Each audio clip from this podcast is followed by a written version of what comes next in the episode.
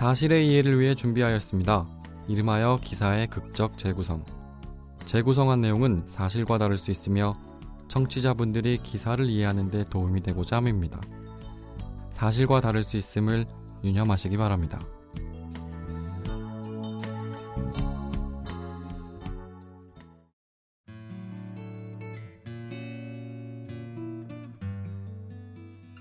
일어나 학교 갈 시간이야. 어머니의 한마디가 나의 아침을 깨운다. 들은 채 만 채 이불 속에 누워있다. 눈은 떴지만 굳이 일어날 생각이 없다. 엄마 바빠. 얼른 일어나. 보채는 어머니의 단호한 말이 얼음처럼 차갑게 느껴진다. 식탁의 아빠의 자리는 늘 비어 있다. 가끔은 따로 살고 있는 건 아닌가 착각하기도 한다. 등굣길 엄마의 차 안은 언제나 고요하다. 차가 신호에 걸리면 엄마는 화장하기 바쁘고 동생은 뒷자리에서 핸드폰 게임만 열중한다. 차 안에서의 대화는 늘 한결같다. 선생님 말 잘 듣고 친구랑 싸우지 말고 공부 열심히 해. 학원도 꼬박꼬박 하고 탕 하고 닫히는 자동차 문소리는 어머니는 경주마를 타고 달리는 신호로 나는 의미 없는 나의 하루를 시작하라는 소리로 들린다. 엄마가 정해준, 학교가 정해준 쳇바퀴 속에서 나는 늘 돌아야 한다. 시작과 끝은 늘 정해져 있다. 나의 의사는 누구도 묻지 않는다. 그리고 나를 궁금해하는 사람도 없다.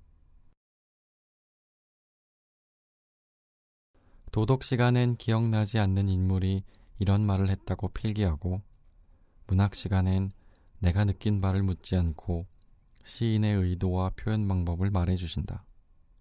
나는 그저 외우기만 하면 된다. 학원 가기 전 PC방에선 서로를 향한 욕설이 난무한다. 채팅창에도 나에게도. 학원 영어 수업은 그냥 듣는다. 친구들이 들으니 엄마가 들으라고 하니 안 가면 못 사는 것 같아 보이고 고만고만한 성적표를 받아들고 조용히 식탁에 올려놓으면 밤늦게 들어온 엄마의 한숨 소리가 들린다. 내 방으로 다가오는 엄마의 발소리에 나는 이불을 덮고 자는 척한다.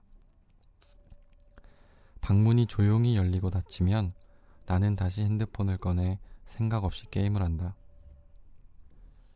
뭔지 모를 허전함이 나를 외롭게 한다.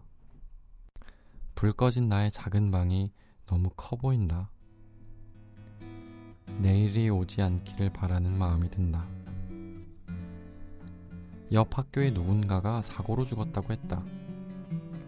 죽는다는 게 뭔지 잘 모르겠지만 그래도 많은 사람들이 그 아이 이름을 말한다.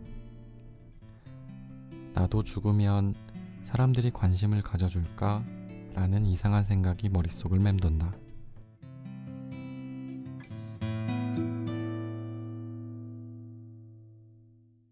우리나라 아동의 주관적 건강 및 상대적 빈곤율은 개선됐지만 삶의 만족도는 낮은 수준인 것으로 나타났습니다.